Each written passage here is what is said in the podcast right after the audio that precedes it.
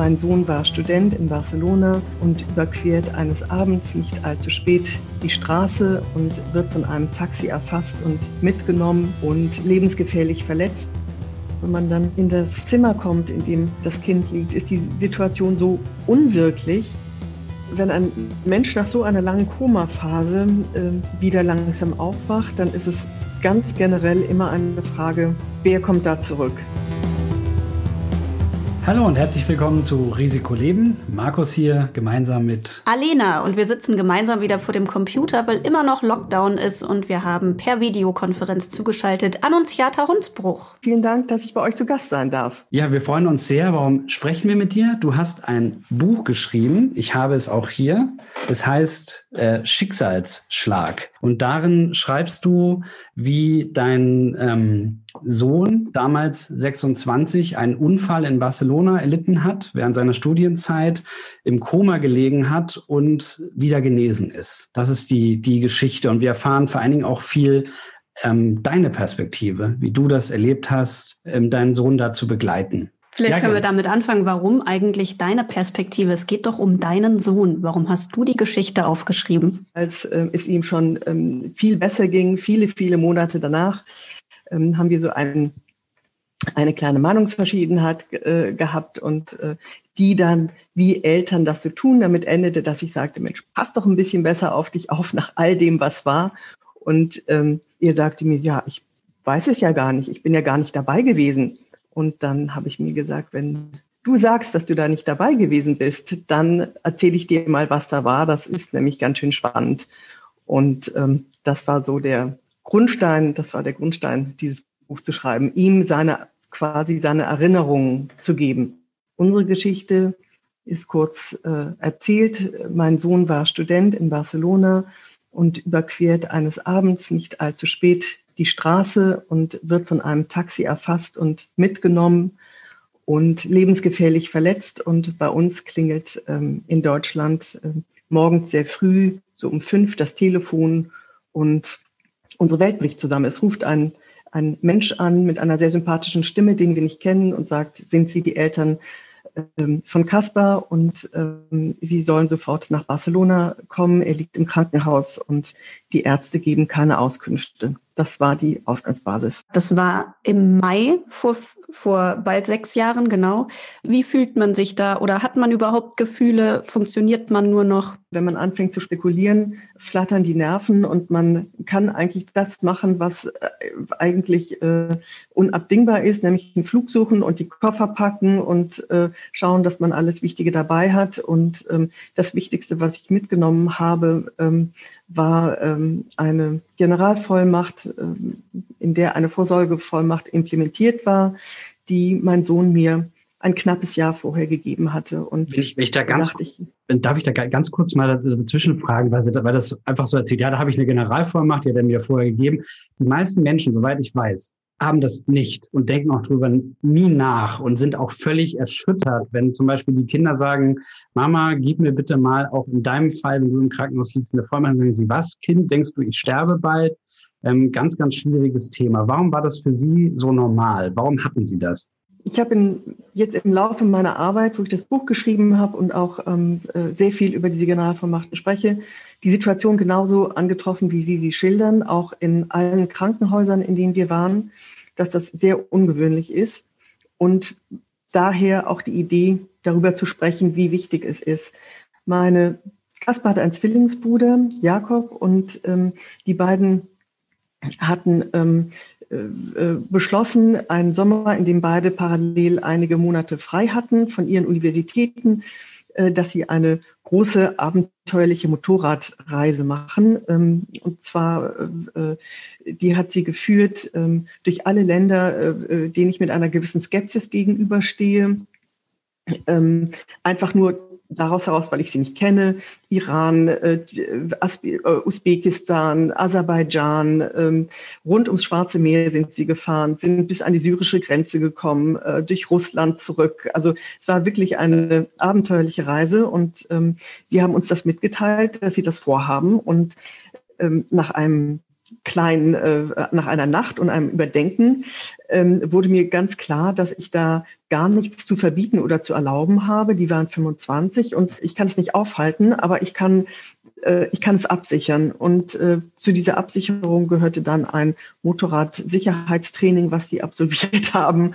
Und auch, ähm, auch diese Vorsorgevollmacht, weil ähm, es mir natürlich völlig klar war, dass alles, was mir oder älteren Menschen passieren kann, dieser Zufall, dieser Dachziegel, der einem auf den Kopf fällt, wenn man die Straße kreuzt, dass denen das auch passieren kann. Das war mir völlig klar. Und äh, da habe ich gesagt, ich bitte euch, dass wir das machen. Und wir haben einen großen Familienevent daraus gemacht und wir haben das gegenseitig gemacht. Das war keine Einbahnstraße, sondern wir haben uns unsere starke emotionale Beziehung zueinander zugesichert und quasi verschriftlicht mit einem Notarstempel.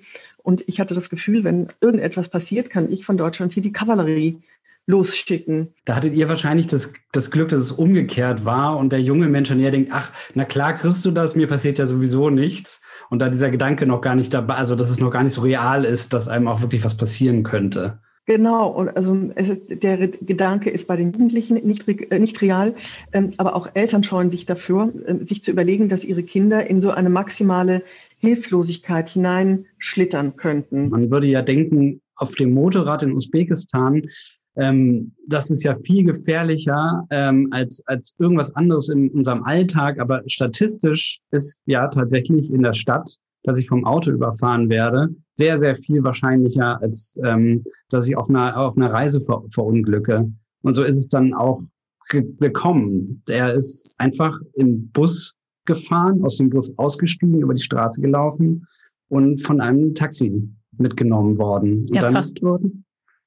Ja, und dann kriegst du diesen Anruf mitten in der Nacht und jetzt, ja, ähm, wir haben gerade so abstrakt darüber gesprochen, dieses, diese, diese Vollmacht zu erteilen und jetzt passiert es tatsächlich. Du kriegst diesen Anruf und niemand darf dir etwas sagen, außer kommen Sie jetzt ganz schnell hierher. Wie ist es dann weitergegangen? Ich bin nach Spanien, wie gesagt, ohne, ohne zu spekulieren und ähm, ich habe mir nur ab und zu selber gesagt, es muss nicht gleich das Schlimmste passiert sein. Also ähm, ruhig und äh, kam dann in Spanien an und hatte durch Freunde einen Kontakt zu einem Dolmetscher, der mir dann ähm, übersetzt hat, äh, katalanisch, äh, Deutsch. Und ähm, das allererste, wonach ich gefragt wurde, tatsächlich in Spanien war, können Sie sich ausweisen? Haben Sie eine Vollmacht? Und ähm, die hatte ich dabei.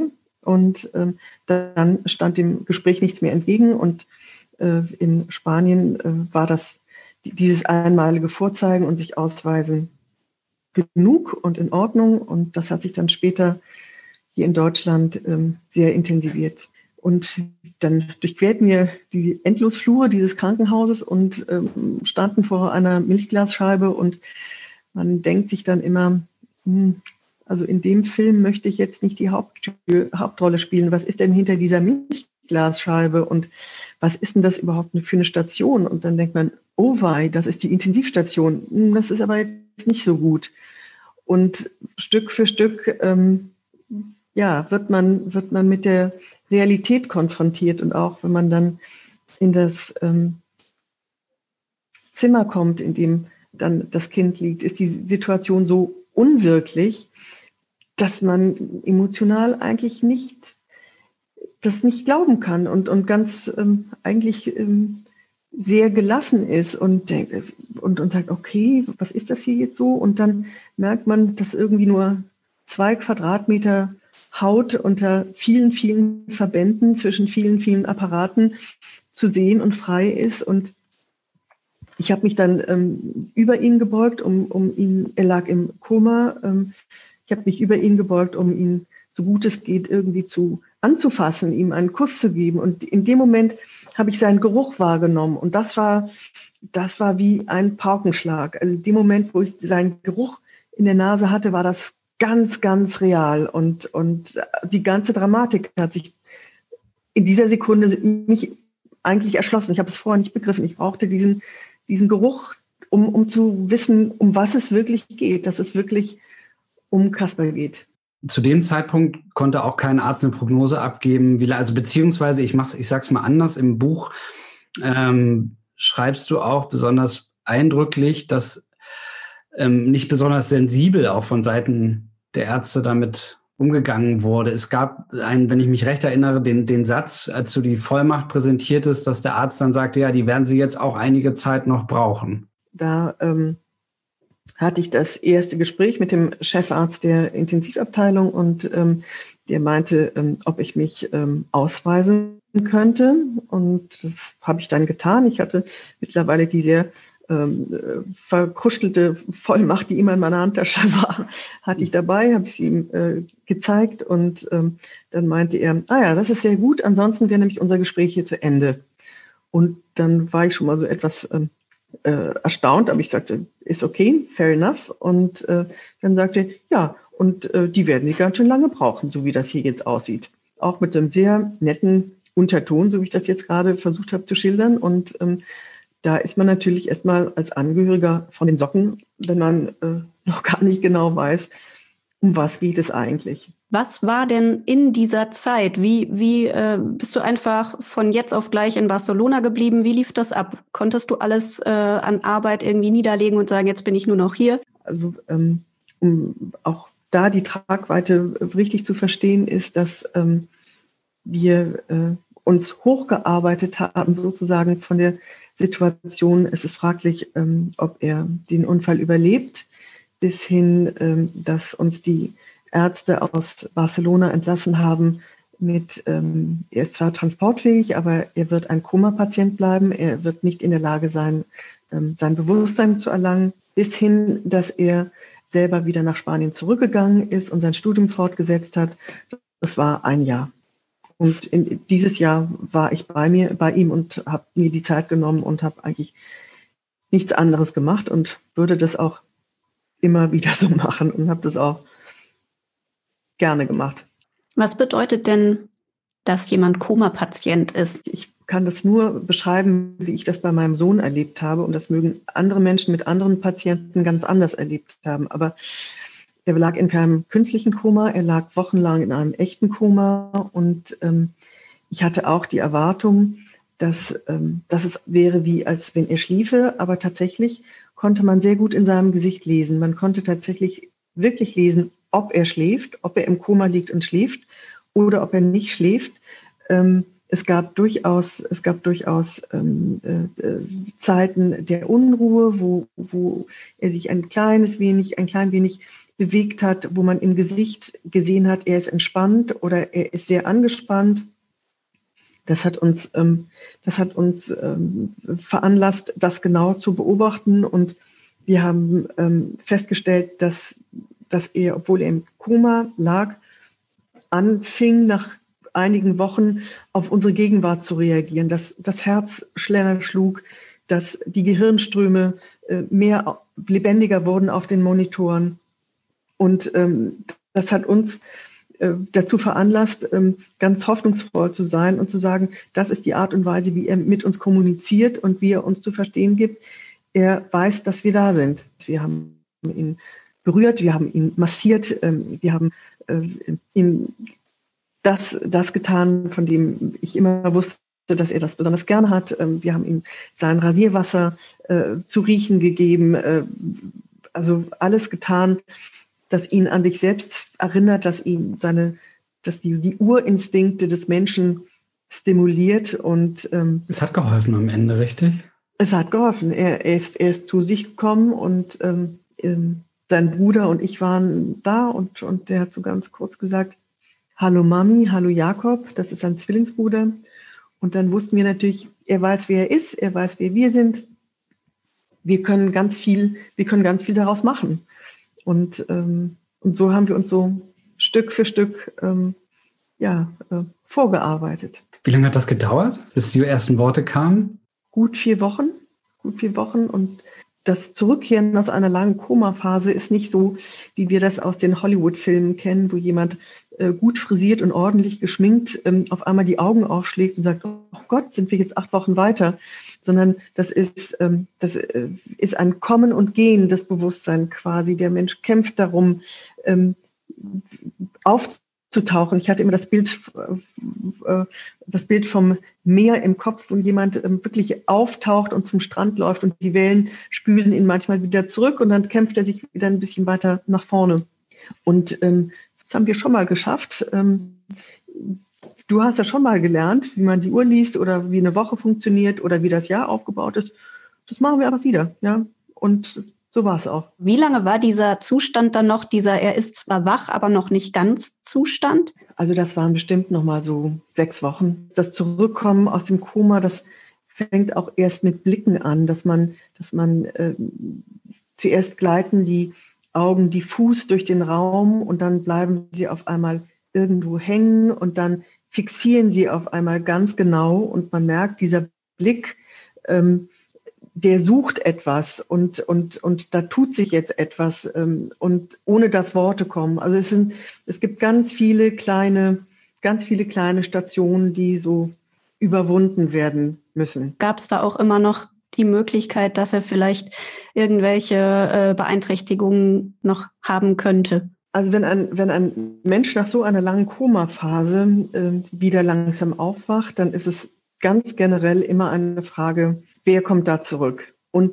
man muss es einfach abwarten. Und wir haben auch selber gesagt, wir warten einfach ab. Wir nehmen das, was er uns gibt. Wir testen nicht, wir stellen keine Fangfragen. Wir, ähm, es ist ganz egal, so wie er ist, ist er gut. Und so wie er ist, ist er von uns geliebt. Und was passiert, wir nehmen das. Und ähm, so sind wir da rangegangen und das war, glaube ich, auch richtig. Du bist ja nochmal zurückgegangen nach vielen Jahren in die Rolle der Mutter, die dem Kind alles wieder neu beibringt. Und dann geht es wieder weg. Wie, also erstmal, der erste Schritt ist ja schon schwierig wahrscheinlich. Ihr habt alle euer eigenes Leben gelebt. Mhm. Und dann der zweite nochmal zu sagen, okay, jetzt habe ich es nochmal gemacht und jetzt gehst du nochmal Wie schwierig war das? Das ist schwierig und, und, und es ist äh, schwierig, weil ähm, das Urvertrauen, das man so ins Leben hat, es wird, es entwickelt sich alles nach vorwärts und es äh, wird alles ähm, äh, blühende Landschaften liegen vor einem. Ähm, dieses Urvertrauen wird so ein bisschen äh, angeknackst. Hat sich denn seitdem was verändert? Forderst du Telefonanrufe ein oder ähm, Hast du dich gefreut, habe ich mich noch gefragt, als die äh, Corona-Zeit anfing und du wusstest, okay, jetzt müssen sowieso alle zu Hause bleiben, jetzt gibt es keine riskanten Reisen mehr.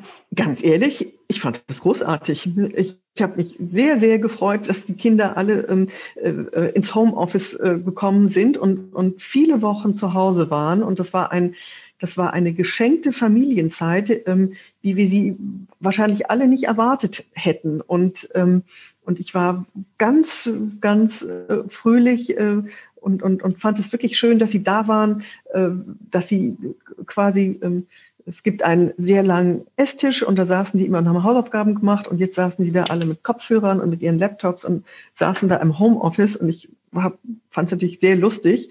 Und ähm, wir haben uns alle, wir haben uns alle äh, gefreut, diese Zeit miteinander zu haben. Sie sind alle nach Hause gekommen. Ich finde, ich könnte mir gar kein schöneres Schlusswort eigentlich vorstellen, außer, außer das. Äh, Annunziata Hunsbruch war das. Vielen Dank, dass du die Zeit genommen hast, über diesen Schicksalsschlag mit uns zu sprechen. So heißt dein Buch, wer es lesen möchte. Dem sei es ans Herz gelegt. Vielen Dank dir, dass du mit uns gesprochen hast. Nein, vielen Dank, äh, dass ich diese Gelegenheit hatte und ihr ähm, da ein bisschen auch Mitstreiter seid, äh, dieses Thema nach vorne zu bringen, dass allen Eltern wirklich zutiefst ans Herz gelegt sind, die gerade volljährige Kinder haben. Wir verabschieden uns auch. Äh, tut uns leid, wenn ähm, die Qualität nicht immer die beste war. Das es ging nicht anders. Wir haben Corona. Ich, ihr habt bestimmt Verständnis dafür, dass wir auch mal virtuell miteinander sprechen müssen. So ist es jetzt. Ich fand es trotzdem schön. Ich auch. Danke.